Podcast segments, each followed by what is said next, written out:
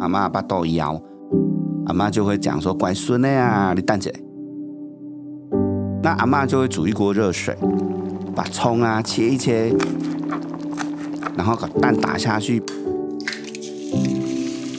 啪啪啪，煎成了我们的葱蛋。煎完了葱蛋呢，再把热水冲下去，哇，那个感觉跟香气。这个时候呢，端上来的汤绝对是香浓的。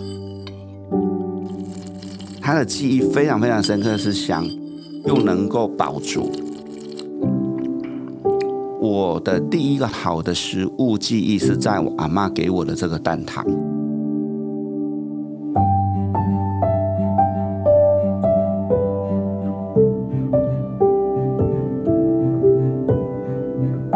来到 Foodie Goodie 梦想实验室，我是叶俊甫。谈。到校园里的营养午餐啊，我们很多人直觉会反应就是说，嗯，就只有营养不好吃。跟朋友去吃下午茶的时候呢，小孩两个人在那边比说，我的比较难吃，我的比你难吃，然后他们就觉得很妙，就想说，哎，那到底是什么东西那么难吃？就一问之下，他们就想说是营养午餐。我们常常说学校可能有中央厨房、中央厨房，但学校厨房其实都不会在中央，所以我们都会看不到那个厨房在哪里。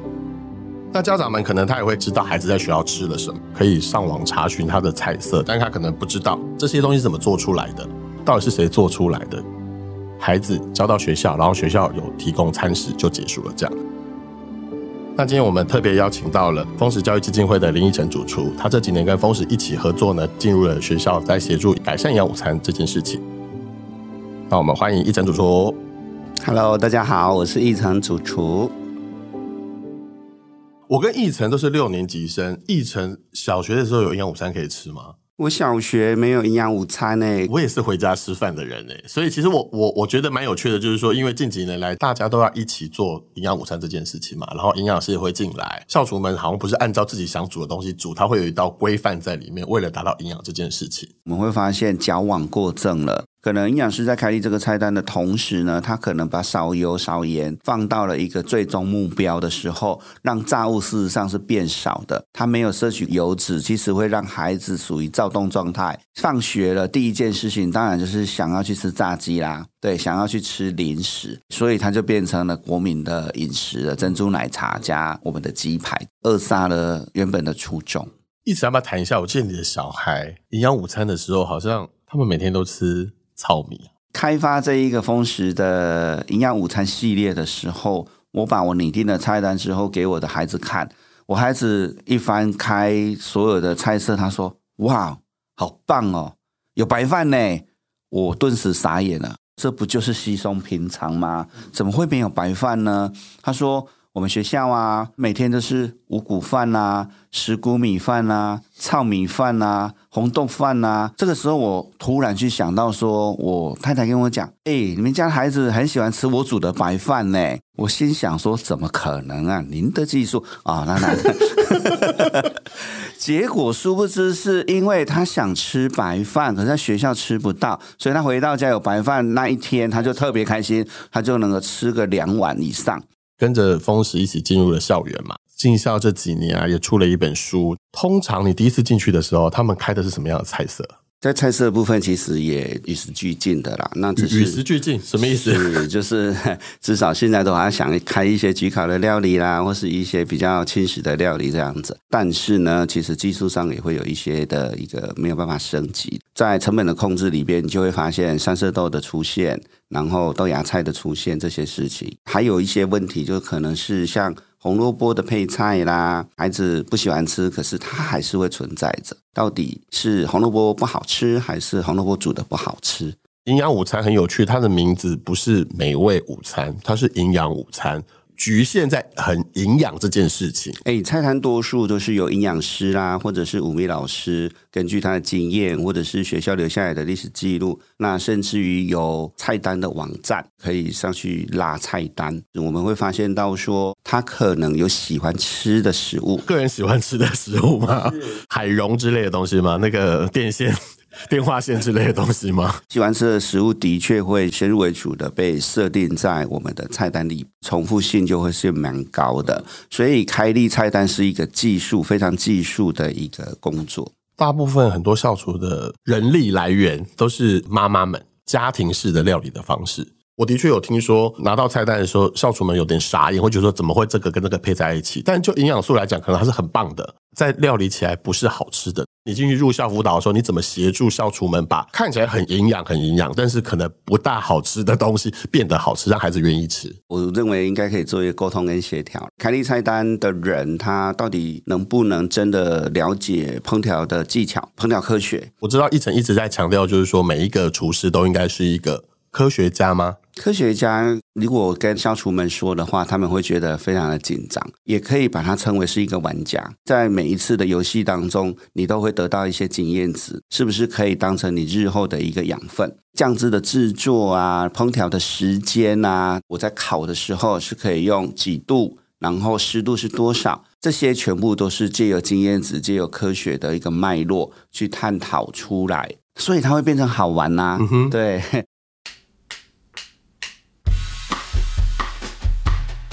啊，我记得你有曾经成功的征服一个小六女生的心，她好像六年来都不吃红萝卜，但是却在某一个餐食，你进去辅导的那一次，然后让他们喝了两碗的红萝卜汤。制作这一个红萝卜浓汤的时候，第一个步骤就是开立菜单的时候，您要把它写成赤珊瑚啦这样子的别名。对，赤珊瑚就是红色的珊瑚嘛，哈。来让这一个红萝卜产生另外一个遐想。那在烹调的时候呢，我们都会知道红萝卜有一股青色的一个草青草味道，所以你就要用油煸法，在油脂当中去释放，然后把青草味去除。胡萝卜素已经萃取完了之后，它的甜分也会出来。这个时候用糖去焦化的话，那食物相对的就会变成香了。然后再加洋葱。再加一点点玉米，对，炒出它味道的一个融合之后，再把它打成泥。这个时候，我相信我会感觉到它是红萝卜了。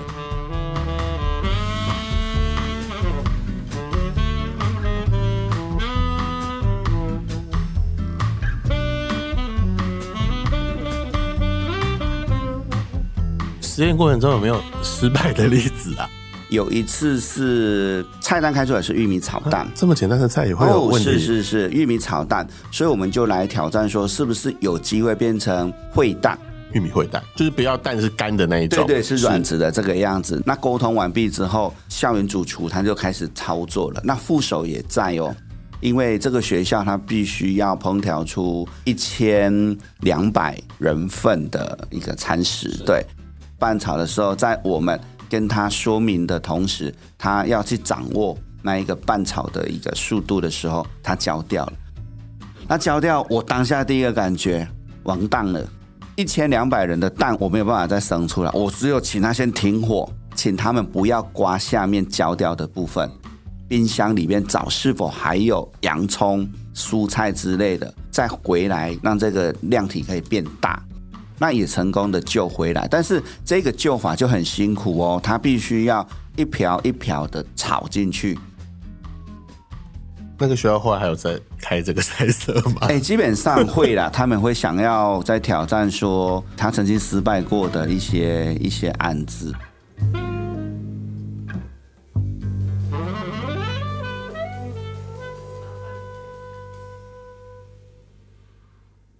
校厨可能。有人吃了六年营养午餐，也不知道他是谁吧？就是他可能就在学校的边边角角的厨房，然后每天很辛苦的早上七点半进校，然后忙到十一点把餐食做出来，然后之后还要洗碗啊，巴拉巴拉这些很多无微不微的事情都要做这样子。风水有个纪录片里面就直接人家就会讲说啊，那是你们餐厅做的做法啦，我们校园厨房不可能啦。那你用什么方式让这件事情成真？我本身自己把这个问题放在孩子身上。孩子的味觉记忆是从小开始培养的。那在小学六年级之前，他就会被定住。我的目的是希望孩子能够在味觉记忆里边有所成长。我们也会跟校厨们来沟通说，你们是不是也很辛苦的想要把好吃的食物煮给这些孩子们吃？他们的说法都绝对的都是是百分百的是。那我就说对了，所以我们的目标都是孩子，都是孩子。那我们就把食物煮得怎么样？特别的缤纷。譬如说番茄炒蛋，一到六年级吃了六年下来的番茄炒蛋，你认为他会有期待感吗？你可不可以把炒拿掉，变成番茄蒸蛋？我们今天。有心要去改造这个校园午餐这件事情，我想事在人为，所以校园厨房的校厨们他们的想法跟态度变得相对重要。奕成刚刚一直提到味觉记忆这件事情，我们这样讲，大家可能都不大知道说啊，到底什么是味觉记忆？我要出卖我的舅舅了。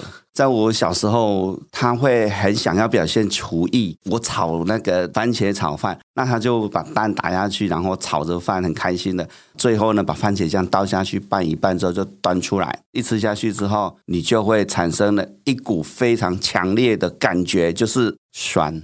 因为他最后才加入番茄酱，而且是拌一拌就上来了。那这个酸，在我小学阶段的时候，其实是认为它是一个恶心的，开始就不喜欢番茄类的东西了。我很好奇，你现在吃番茄吗？那你怎么改变那个你对于呃番茄很酸那个不好的印象的那个方式？所以就我们刚刚谈到食物科学嘛，对不对？既然是酸的东西，它就很怕什么？它就很怕热。先经过热烹调是可以解决酸，引出它的甜，定住它的色。我们刚刚谈了营养午餐，比如说菜单的开立，然后朋友们谈到所谓的厨师的技法，我觉得设备是不是也是在校园厨房里面很重要的一件事情？设备上一直是没有更新，三十年前的这样子的一个设备，家庭里面都有气炸锅了，有烤箱去烤什么焗烤的料理之类的东西，那这些东西在这一个学校厨房里边是少见的。我觉得，因为这个议题非常的宽广，是在于它不是单一个单位或单一个人就能够去解决。把食物变好吃了之后，其实我们需要一个引导者，就是老师。对，老师可不可以在食欲的过程当中，告诉孩子红萝卜是怎么烹调而成的？是借由什么机具设备可以让食物变成这个样子，来导入他对食物的一个印象？可能农民的辛苦。至于我们刚刚在讲说校属他愿不愿意去接受这一件事情，某一个层面，当你被称赞的时候，你会很愿意再持续的玩下去，让营养午餐变得相对应的有有惊喜感这件事。对，这一些过程当中，不只是校厨必须努力，老师们也必须去做一些改变，还有家长们，孩子好偏食哦，事实上不是，最偏食的是家长。家长们如果不吃茄子，他永远不会去买茄子回来煮。孩子的味觉记忆在小时候就被断掉，他就不曾有过。等到他有机会可以自主的去买便当的时候，没有吃过，我不要尝试了。那假设他今天勇敢的尝试了，完蛋了，这料理者不用心乱煮一通，那他就真的绝缘了。所以饮食教育是一个非常非常重要的一环，是你要给孩子这个记忆是美好的。所以料理人是真的很神圣的工作。I sit in my car outside restaurants and bars, reading about what's inside. I look up opinions about news and religion, so I don't have to use my own mind. I should call my friends, but I Read the post instead. 以你一个 曾经在知名餐厅当过主厨的角色啊，你怎么样设法引发他们的热情啊？在餐厅的角度里边，其实我教育的是我的客人，我教育的是我的伙伴。那在师徒传承的同时，你会发现现在的孩子怎么了？您给他的技术，他不见得想要。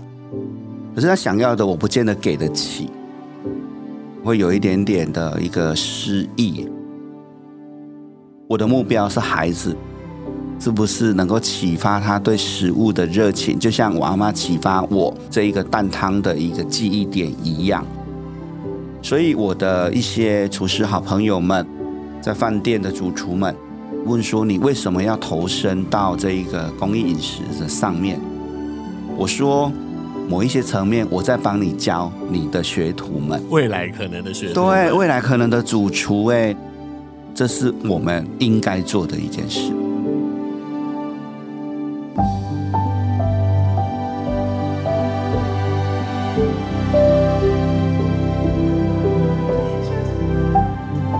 好，今天谢谢易成主厨来跟我们分享，辛苦了，谢谢。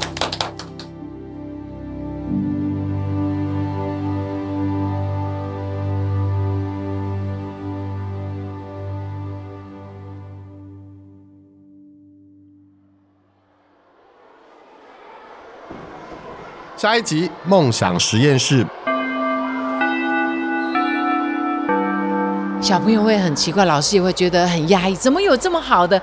请听众朋友在 Apple Podcasts、Spotify、KKBox、Google Podcasts、Mixer Box 各大平台订阅，也欢迎大家追踪梦想实验室 Instagram 跟脸书粉丝团，分享你的个人观点跟精彩的故事。一餐才多少钱而已，竟然能够煮出这么好吃的东西来。我是叶俊甫，我们下次见。